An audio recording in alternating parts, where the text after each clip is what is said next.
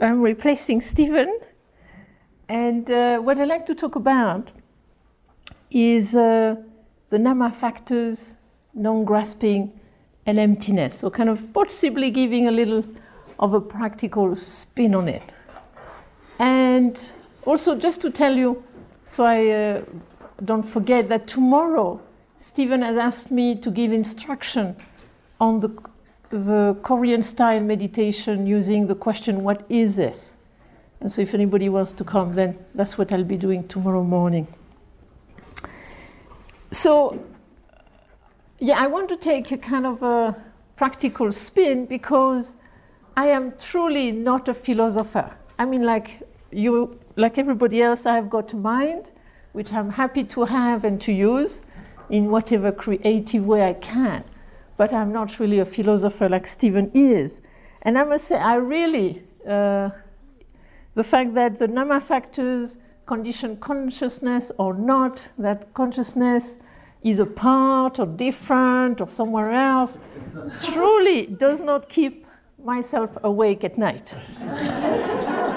but what keeps me awake at night is contact. And contact with the dry air of New Mexico. So that's why I like to look at in terms of the five NAMA factors. So at night, uh, or in the daytime possibly also, there seems to be this contact. There is this dry air, hot air, which seems to touch my nostril, my throat, my body, my skin. And then there is a feeling tone. A little, it's a feeling tone I've rarely experienced. And one could say possibly it's a little unpleasant since it keeps me slightly awake. Then, of course, there is discernment. I give meaning to that experience. That it must be the dry, hot air of New Mexico. Possibly I'm not used to it. I might get used to it. I mean, possibly, you know, as a kind of a discernment meaning, I could try to kind of have the whole uh, large area having a huge humidifier, but that might be a little difficult. or what I can consider in terms of meaning is that in three weeks I'll be in England and it's the first time I'm looking forward to go to wet England. then there is intention, action, which is I apply more cream than usual because it's a little itchy. And then there is attention, which actually I think is what I would call patience, to just be with it. So, anyway, this is me, my NAMA factors meeting the dry air of New Mexico. And if I added to that what Stephen was talking this morning about grasping, then I would have suffering and trouble. Because suffering comes from grasping and exaggeration.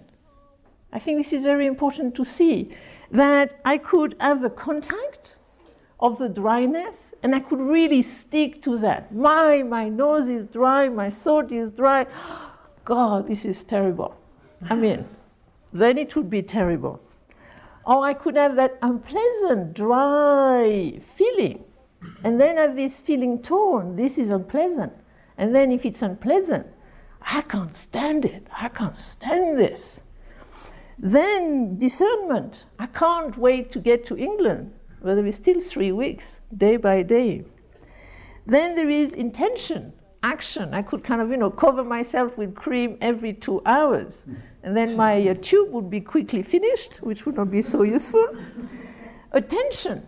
I could grasp at attention and think, I am a Buddhist, I am equanimous, this is tough, this is dry, but I'll just bear with it, you know, and not be creative with it. We should be to see, you know, what can I do? Maybe it could be more in the shade, use cream or whatever it is. So in a way, the thing, I, because I can remember long ago when I was first in Korea, I can remember one, the third season, I was doing a three months retreat, and it was total Korean immersion with a Korean nun.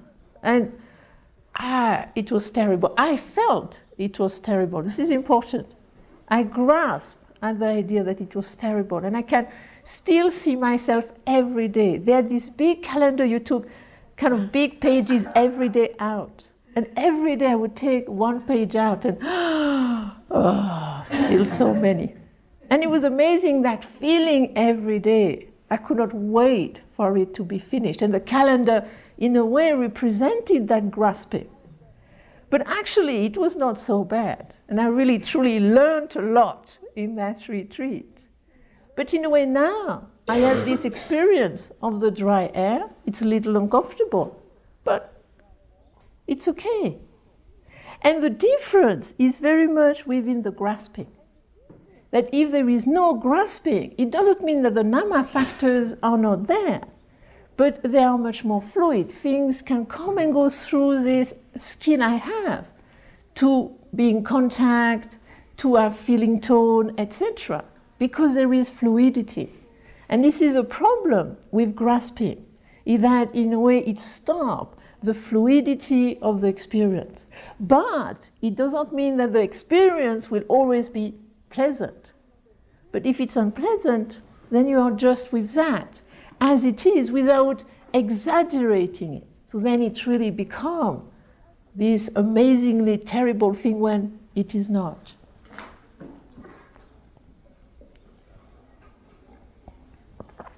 So I would like to, to do a little uh, demonstration.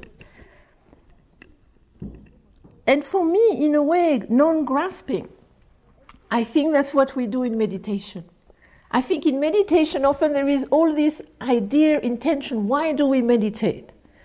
And to see the Buddha nature, to be enlightened, to be awakened, to be sorted out, to do this, that, and another. We generally have, you know, all kind of little agenda then we measure up, you know, is this coming closer to the agenda or not? But to me, actually, what we do in meditation is cultivating non grasping through the cultivating of concentration and inquiry.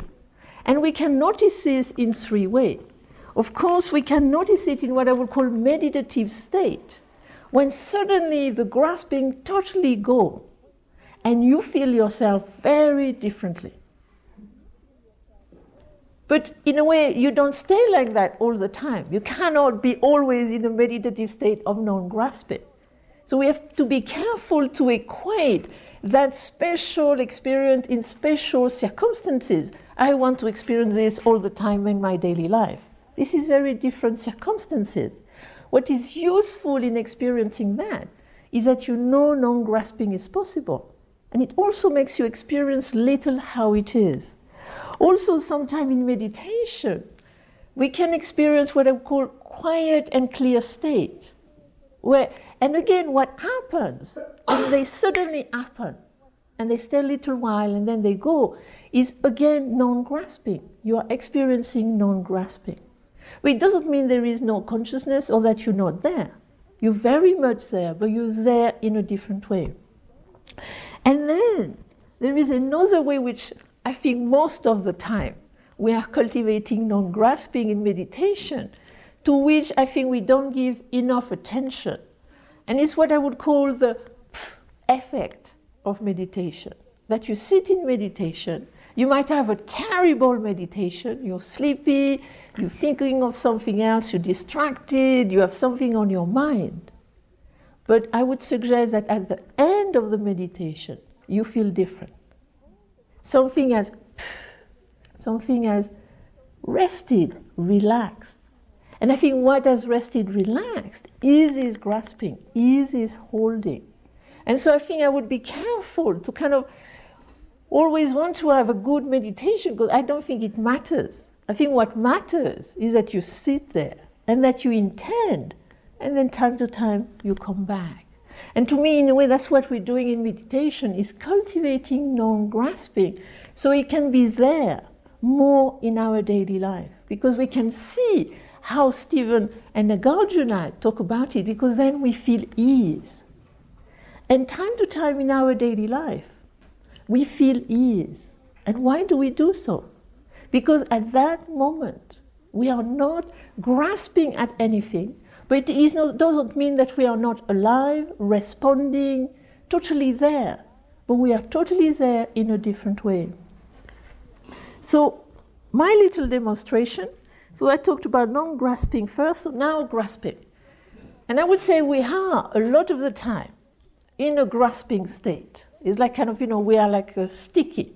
It's like we are Velcro, we're covered by Velcro, and everything comes, you know, and then you try to take it, of, it's a little difficult. And so, what, but to me, what is interesting in grasping is not to say you should not grasp, because what's the point if that's a tendency we have? What I think is much more interesting is to look at the process of grasping. Experientially, what happens when I grasp at something? And so I'll just make a little demonstration. Let's say this is, is a golden diamond, it's mine, it's precious, or this is the greatest truth in the universe and I have got it. So, either way, this is precious to me. And this is mine. Okay? This is mine, so I grasp it. So I hold on to it. And then what happens? Two things. First, I get a cramp in the arm. and I think that's where a lot of tension in our life comes from. From the grasping. As soon as you grasp at something, you are bringing tension in your life. And then, second thing, which I think is even more important, what happens when I do this? is that actually I can't use my hand. I am stuck. I am stuck with this. And then I grasp something else. In other words, then you grasp with your feet, and then you're paralyzed. You're stuck. And then, in a way, to me, this is a two process that you have when you grasp. The first thing is that it brings tension, but the second thing is that it limits us. And unfortunately, we don't seem to see that. And to me, this is one of the greatest liberation that we can gain through meditation to realize that we cannot reduce ourselves to anything. Because what happens is that, let's say, we come into contact with something, or we feel something, or whatever it is. Then generally we identify with it. This is mine. I own it. I have it. It is my feeling. It is my idea, or whatever it might be. You identify with it. And as you identify with it, you actually solidify it. That's what is very interesting. By identifying, grasping means identifying, and then means you solidify it. And then, through that solidification, you magnify it. And then you will tell me, I am overwhelmed by this problem. I am overwhelmed by this thought. And often you say, I can't help thinking about this. I can't help feeling this. So, in a way, what start out as you encountering something finish by that object being in control of you. This is very interesting. Because that's what happened with grasping. Because, in a way, what you do by grasping is that you isolate the thing from the surrounding circumstances. It is very automatic. We do this again and again. We identify, solidify, and isolate the limitation. I can't use my hand anymore. You isolate, then you limit you reduce yourself to that. You become overwhelmed.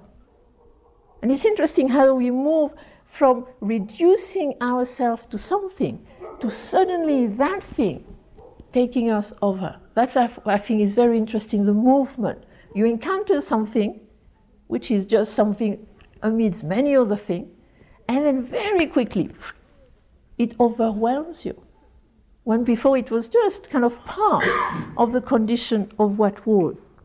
And the next thing we do with grasping, and it's part of the solidification process, is that we permanentize it. This will always be like this. And in my discernment, I tell myself, who knows, I might get used to the dry air of New Mexico. I don't totally think it will be like this all the time of the three weeks. I don't know. Could be like this, could be different. So now to give a little more how it works, I like to show how grasping at certain typical thing that we all experience, how it works in the process. And I had this experience last year, and it really showed me that a lot of the time we grasp at thought, and that actually the grasping at the thought in, is not just grasping at a few firing in the brain, it's kind of really has this amazing effect on the whole body. So, what happened was that we have moved to France a year and a half ago. France is amazingly bureaucratic. You would not believe it. And the people who are in the bureaucracy are just amazing too. It's very hard to deal with them. But anyway. And so I we trying to get medical cover. So I worked on it for a year and a half, for a long time. And then finally I thought, I've got all the papers, I got where I have to go, where the person is, so I go there. I bring all my paper, I meet the person, and she looks at them, and then she has this little smile, sneaky smile, and she said, Madame, woo, two forms are missing. Essential forms. I need them. Come back in two weeks. Oh. And I come out of that office, and it's market day in this little village. And so, you know, there is no traffic, there is just people milling by, and I'm stuck on the spot. And I'm stuck because I'm grasping at this thought. I am hopeless, this is hopeless. And I'm paralyzed. So I grasp at the thought, I am hopeless, this is hopeless. And I magnify it to such an extent that I am stuck on the spot and people are kind of milling around me until I kind of suddenly realize hey, that's what is going on. I am paralyzed in this moment. My body is kind of stopping here. What's going on? So I look up in the mind and I see this. I am hopeless. This is hopeless. And then the creative awareness said, wait a minute. You know, I mean, it is not really hopeless. You can read, you can write, you've even written books. You should be able to feel forms. and I thought, this is true. This is true. And since then, I have a very different relationship with forms, I must say. And as we were in Spirit Rock, we got a phone call telling us that our medical cover I thought was sorted out is not sorted out. So I have to start all over again. I think so be it. You know, let's have discernment in action, attention in action. The next thing, which is also interesting, I think, is, is feeling. I mean, we, few people have talked about feeling. Stephen and I talked about feeling tone. So in a way, we have feeling tone, pleasant, unpleasant, neutral, and then we have what I would call feelings. Feeling as sensation, like which have more particularity of just than just being pleasant, unpleasant, neutral. So it's a kind of a little more kind of conditions, a little more kind of texture to the feeling. And I think then further on you get disturbing emotion if you grasp at the feeling. And generally, you will, I mean, because feeling, we feel them with the heart. I mean, they're true, they're real. How can I not grasp at them? That's what people tell me. They're there, they are true, you know? And generally, you're aware, overwhelmed by feeling because they're so there. You think, thought, I can't figure it out. But feeling, they're so there. And this is what happened to me a few years ago is that I woke up one morning with this funny feeling. Funny, depressed, heavy, grey feeling. It was all here. Kind of like a big something there. Grey, heavy, a bit depressed. Hmm, not very pleasant. And I looked in the mind and I looked in the conditions and there was nothing. And what maybe my luck, or I don't know what. I could not stick it anywhere. It could go in no channel. I had no reason that I could see why I could have that feeling. So I did not stick it anywhere. I did not grasp it in any way. I thought, ah, there is this funny yuck feeling. Mm, okay, that's the way it is. So I stayed with it, and the next morning it was there again. And the next morning, and it went on for two weeks. Every morning I would wake up with that funny feeling. And I just went around with it because it was there.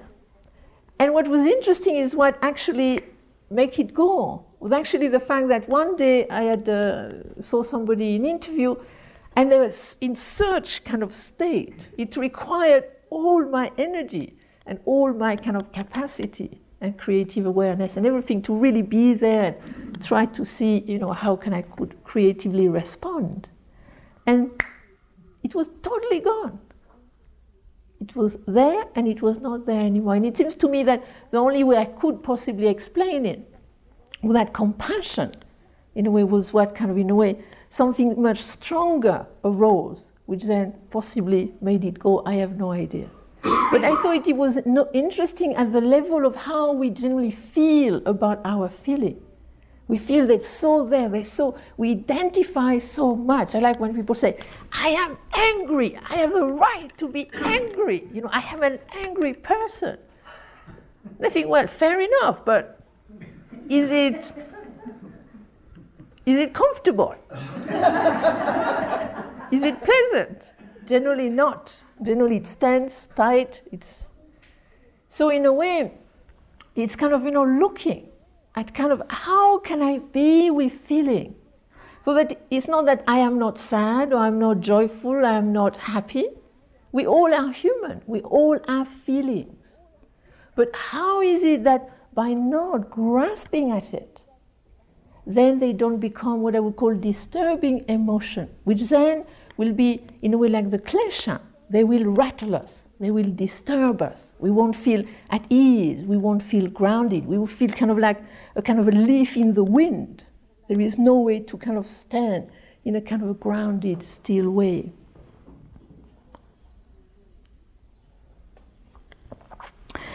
Another thing that often happens with grasping, it seems to me, is problem.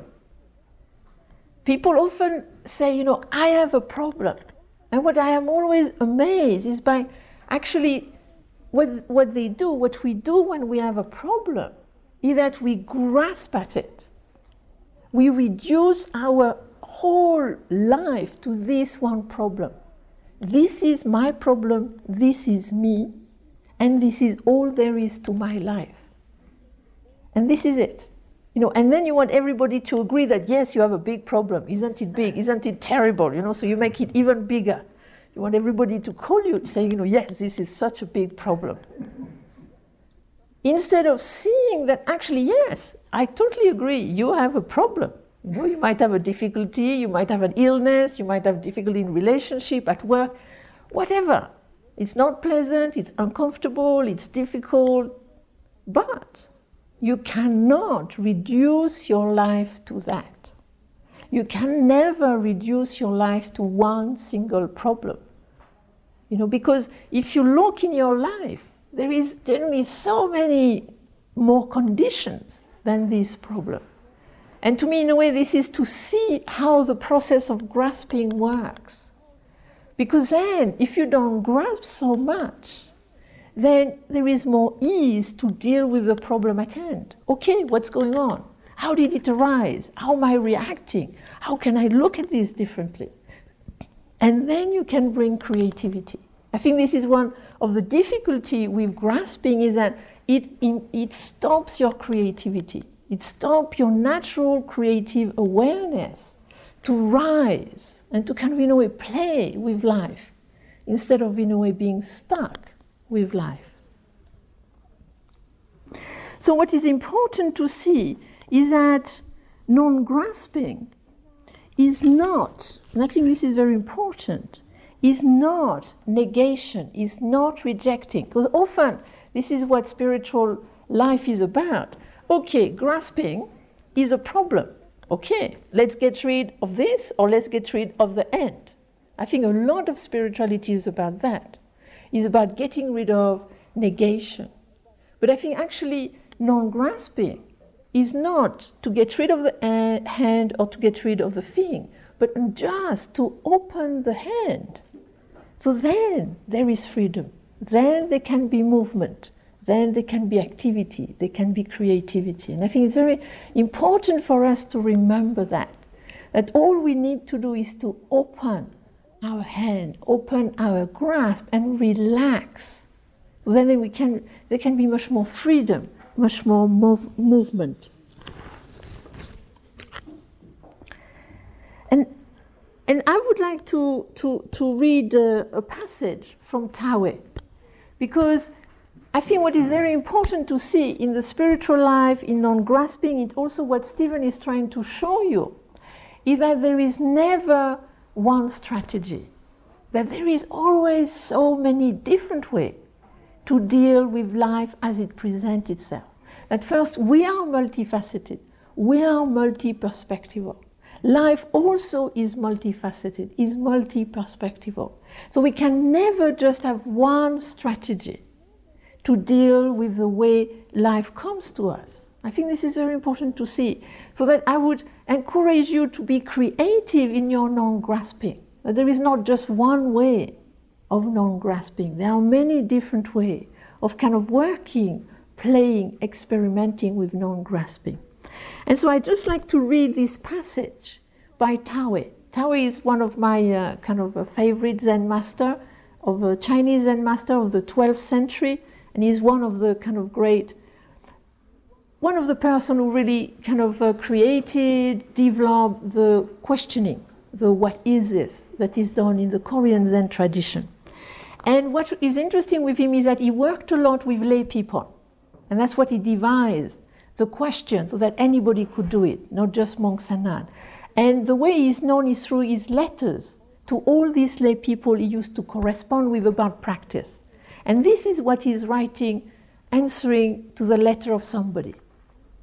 And that's what he says I take it your fifth son is not recovering from his illness. So the person must have said, Oh, this is really sad, this is terrible, my son is really ill, etc., etc. And so that's what he says.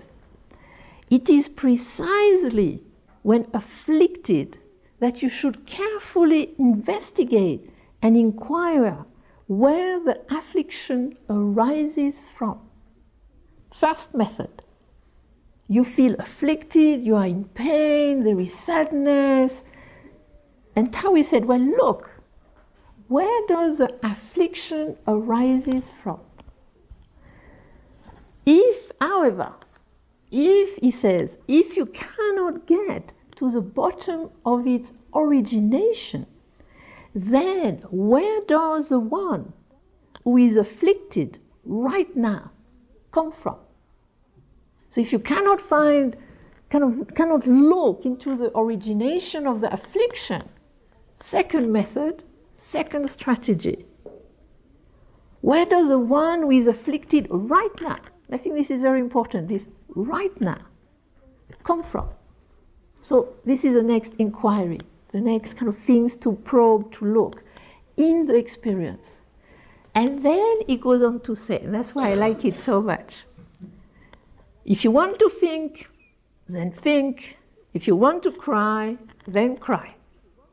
And I find that wonderful because it kind of, in a way, gives various things to look at, various ways to look at the grasping. And then he said, well, if you can't help it and you want to think about this, then just think about it. If you want to cry about it, just cry about it. So, in a way, again, this multifaceted approach that is not just one way, it's actually many different ways to deal with it, and also this very human acknowledgement that we're all human. If somebody is very ill, we are sad, but are we sad because we have empathy for the person who is ill? Or are we sad because we have self pity toward ourselves? To me, this is even there when you say, if you want to cry, then cry.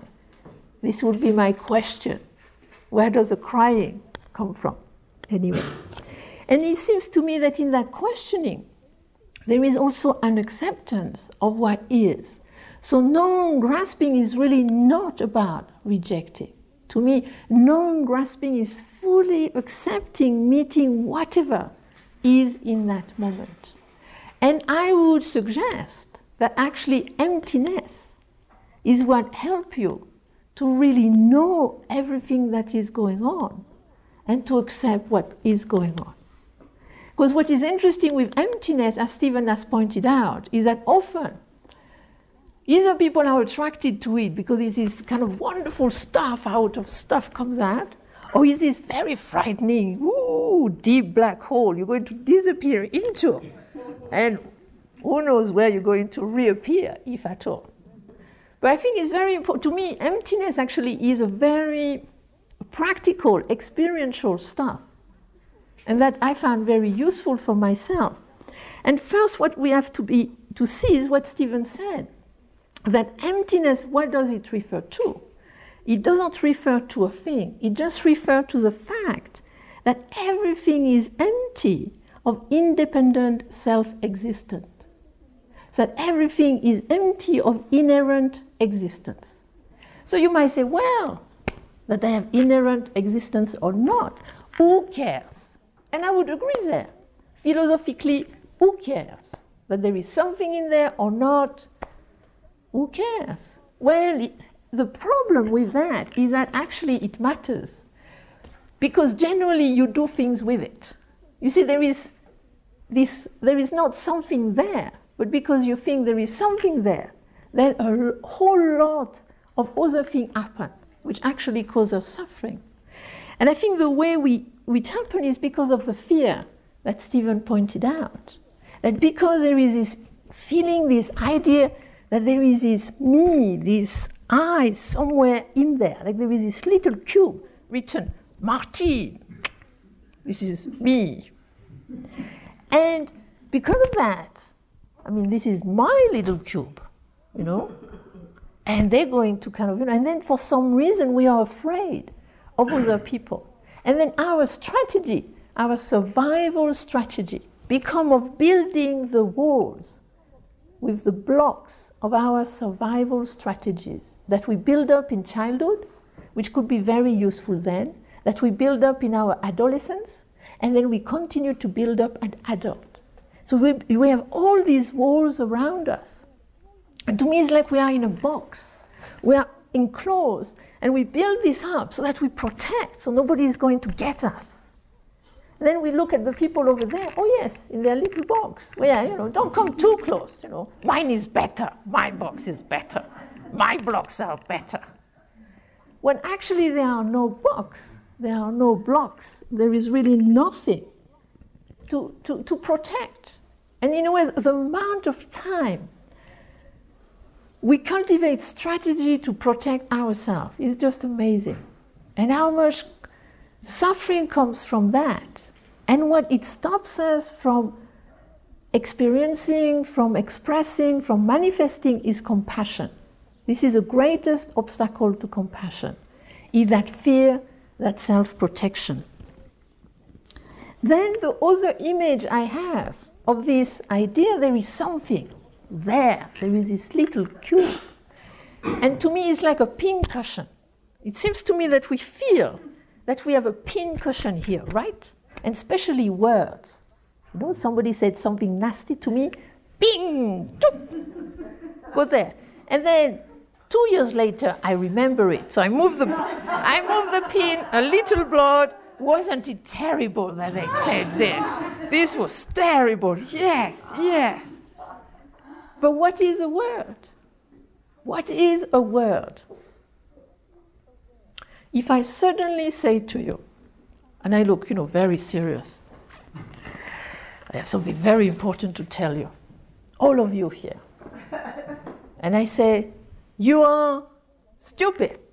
You think, what? Stupid? Am I stupid? Does she really think that? She's stupid to say that. And you go in the whole thing. But wait a minute. What if I said, very serious, looking at all you very deeply, you are enlightened. Wow, she said it. I am enlightened. This is it. This is it. And it's what is a word? What is it? I mean, it's a fuel firing in the brain. It is a fuel wave, whatever it's called scientifically. But as soon as it's been uttered, it's gone. But we stick at it, we take it, and we keep it. When actually there is nothing to keep and nowhere to keep it. Of course, we can consider it. You know, am I stupid? Am I? Well, I don't think I am. Well, okay, then it's their stuff, not mine. I think it's very interesting how we, words which are so intangible, I find we kind of, we so much identify, fix ourselves with them. I find that very interesting. Another image I have with this idea of, you know, self, that there is this body, this self body, and on it, everything comes and stick. Like this, you know, this suction cap arrow we have when we are child. No, you know these kind of you kind of throw these arrows and then they have a suction. you know, and so it's kind of like we have all these arrows, and then we bounce into other people's arrows too, kind of you know, and then it kind of gets a little painful. So we kind of want, don't want to be too close to them. You know, my arrow needs to have a little freedom. You know, so I can you know indulge in their pain because generally it's kind of painful.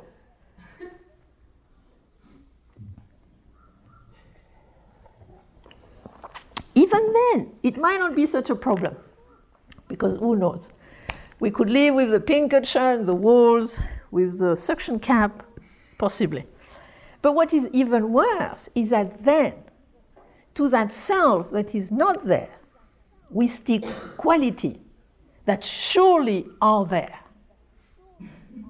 And notice how we do that, how we stick quality. and when I used to live in England, I used to live in a community. And every spring they used to get so excited about rhubarb pie. Do you know rhubarb? Everybody knows rhubarb. Okay. I used to hate rhubarb. I could not stand it. I thought that in rhubarb there was something wrong. and from that, I thought if there is something wrong in rhubarb, there must be something wrong in them to eat it. But how often do we do this? And it's a joke about the French people. They eat, they eat snail, they must be slimy. but how often do we do that? We stick to quality that are immutable, that are always there. Have you had the occasion to this to happen to you? You have a friend, a really good friend. They're really nice to you, they're really friendly, they're really good people. And then they do something wrong something a little mean, a little nasty to somebody else, let's say. And you say, no, no, no, no, no, this is a mistake. They are good people. Then somebody you don't like, you think they're really bad people, they're really not nice, and ugh, you don't really like them. And then they do something nice, they do something good, they do something compassionate. And what do you say? Oh, no, no, no, no, it's, there is a mistake. They are bad when actually the goodness or the badness of the person very much depend on condition. I mean, it's wonderful to be with happy people because they are fine. They're very generous if they're happy when everything is fine. I mean, you are the most wonderful person in the world. But let's say that you are ill, you're tired, you work too much, you, then you might not be such a wonderful person. It very much depends on conditions. And to me, in a way, this emptiness, I would say the what emptiness, kind of a, what meditative awareness shows us, is actually that we are a flow of conditions. That at any given moment we are this flow of conditions. And in a way, the meditation is to see more and more the conditions that form that flow. And what we have to be careful is that this flow of condition, that is called Martine Batchelor, is relatively constant. I mean, I'm not suddenly going to sprout an elephant head unless something really drastic happen in this universe. You know, I'm going to stay fairly short, fairly, you know, with my glasses, etc. I mean, it's kind of, you know, there is a certain constant in this flow of condition. But at the same time, it is also relatively changing. And to me, this is what I find at a very simple level. You look at yourself in the morning, in the mirror, as Stephen was saying, you look and you feel a little tired, a little woozy, and whoo, and the person you look at is not very bright, not very fresh, a little past it, one could say. Then in the evening, You have to go out, you have to go to a party, so you kind of doll yourself up, tuk, tuk, and you look. And it's a totally different person you see in the mirror. Suddenly there is this freshness, this sparkle, and you could nearly say a little prettiness there. That really was not there this morning. And it's the same person. It's the same flow of conditions. And to me, what is useful about meditation is to it helps us discover more and more the flow of conditions, the conditions that forms us. And it has its good point and its bad point. The good point is that actually you start to see much more wisdom, compassion, creativity, skills, appreciation, wonderful feeling, etc., etc. But on the other side, you also start to see more where you are stuck, where you grasp, what triggers you, what kind of irritates you, what makes you sad, what makes you this, that. But looking at it in this more fluid, creative way, then you can work with it. You can know what is a problem. You can kind of know what are the conditions that give rise to that. Because the thing is, you are never always the same. You can never be angry 24 hours a day. You cannot be joyful 24 hours a day. You cannot be stuck 24 hours a day. You cannot be enlightened 24 hours a day. So we would like it to be so, don't we? And so, in a way, this flow of condition, and I think to me, in a way, the, the meditation is to realize the flow of conditions and to see that we cannot reduce ourselves to any one of these conditions. That I cannot reduce myself to a thought, to a word, to a feeling, to a problem, to a physical property, to whatever it is. We are at any given moment much more than that. And I like to finish just with um, this poem. The golden orioles fly through the sky, they leave no prints. The reeds, shadows, sweep the water, there are no ripples. So, this is all I wanted to say.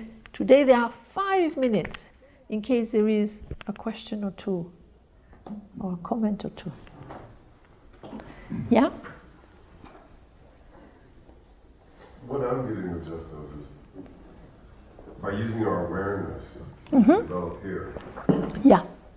And also the walking, and all of that is kind of like strapping our, our mat to our butt so we have it with us all the time, right? and uh, we use that to uh, discern different how things affect us and stuff. I would. And then we choose, make choices that are more coincide with how the reality that we want to create. Yes, but I would say it's even more so that actually I think what meditation helps us, and I think this is the concentration aspect, is very important because it creates more spaciousness. So, in a way, the concentration aspect of the practice is what gives us spaciousness, stillness, ground in ourselves. And the inquiry is a part which makes us start to question things more, to see things more clearly. And so I would say actually that the, med- the creative awareness leads to two things. One is acceptance of what is going on, and then to see what is it I can transform, and what is it I cannot necessarily transform. I think this is very important. Because sometimes we think that we should be able to transform the whole stuff, and sometimes we can't. But the fact that we know it, we know how it arises, then makes us weaken the power of it. So I would say, yes, I would agree with you, but I would add that element, which me, to me is very vital of acceptance, which I think comes from the, partly from the concentration, from the fact that we are grounded and suddenly we see, ah, I do this. Isn't it funny that I do this? So the questioning is not a negative judging, but as you would say, as you kind of was trying to say, this creative engaging. And then, yes, it gives you choices. Because grasping does not give you any choices whatsoever. But creative awareness, yes, give you choices. And then you need the power of awareness to walk these choices, to make these choices. Because generally there is this fear. How can I do something I have never done before? And this is interesting the fear of change. You prefer to stay in the change that is in what is unchanging, that is suffering, than to try the unknown that is not suffering. And what is interesting is as you have the power to t- make the choice, as you say, the ease that follows from that is very interesting. And then you say to yourself, why did not I do this before? So yes, there is that the questioning and the making choices. But I think the acceptance is also very vital, the ground.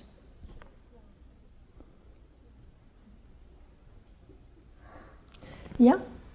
Does Stephen still get upset if someone says something nasty to him? this is not something that would really bother him very much.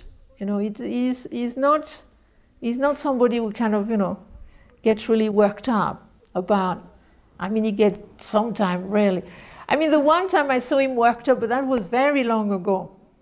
And that's the only time I really saw him worked up ever uh, to such degree was in China by a Chinese official. And if you have been to China, then you can understand what was going on. I was ill and very, and he was very kind of, uh, kind of difficult, and then he kind of really got what we could call mildly excited compared to other people. But he's not somebody who get kind of. Uh, I think his method is more to slow down.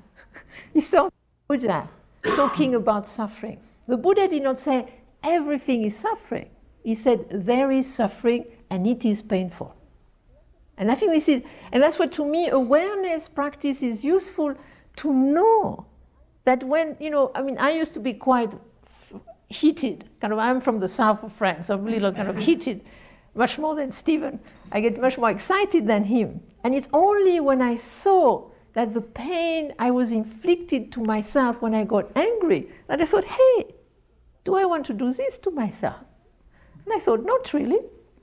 So, in a way, I think this is a very important point. It's only when we know the suffering and we truly know it through awareness to the whole body, emotional, mind, body process. We look and we say, ah, this is painful. I am doing this. And then you drop it like you would drop a hot coal. You would not think of it. But until, until you know it, then you'll grasp at it. This is a kind of the weird thing about it. This is true. So, ah. Could you say a little bit more about the use of emptiness as a strategy? Um, you mentioned we believe things are there and not really there. Well, it's not that they, no, no, no, things are there. I mean, this is there, everything is there.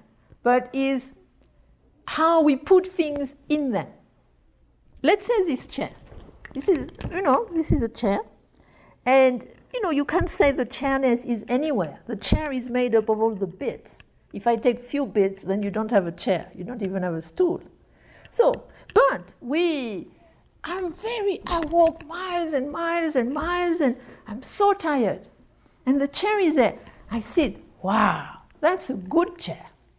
Really good chair. But I am in a hurry. The chair is in the way. I bump into the chair. This is a bad chair. The chair is not the problem. The goodness of the badness of the ch- doesn't reside in the chair. It resides in how I look at it, how I grasp at it. So that's what I'm trying to say. Emptiness is not saying things are not there. Emptiness is saying things are not there in the way we impute them. And more than that, the quality of these things are not there in the way we impute them. So that, in a way, so that things are not so fixed. To me, that's the thing about emptiness. Things are as they are. I mean, a ball is a ball, you know, a clock is a clock. But then there is less kind of um, thing we put into it as this is a wonderful clock, or this is a terrible clock, or, you know, and then we, as Stephen says this morning, we exaggerate the negative property or the positive property. So non grasping is not saying that there is nothing there. No, no, no. Is that the exaggeration is not there anymore. With emptiness, the exaggeration stops and there is more fluidity. You use a thing as it's being used. There is more of a flow, there is more of an ease of being with things. And being what I would say creatively with things, that is very vital. So use, use them, respond creatively. And that's why I would say actually compassion comes from knowing emptiness. Because if, as long as we don't totally know the emptiness, the, realize the flow of condition, then actually there is this separation which blocks a little our innate compassion. But I must stop now so that you can walk. So thank you very much. So that there is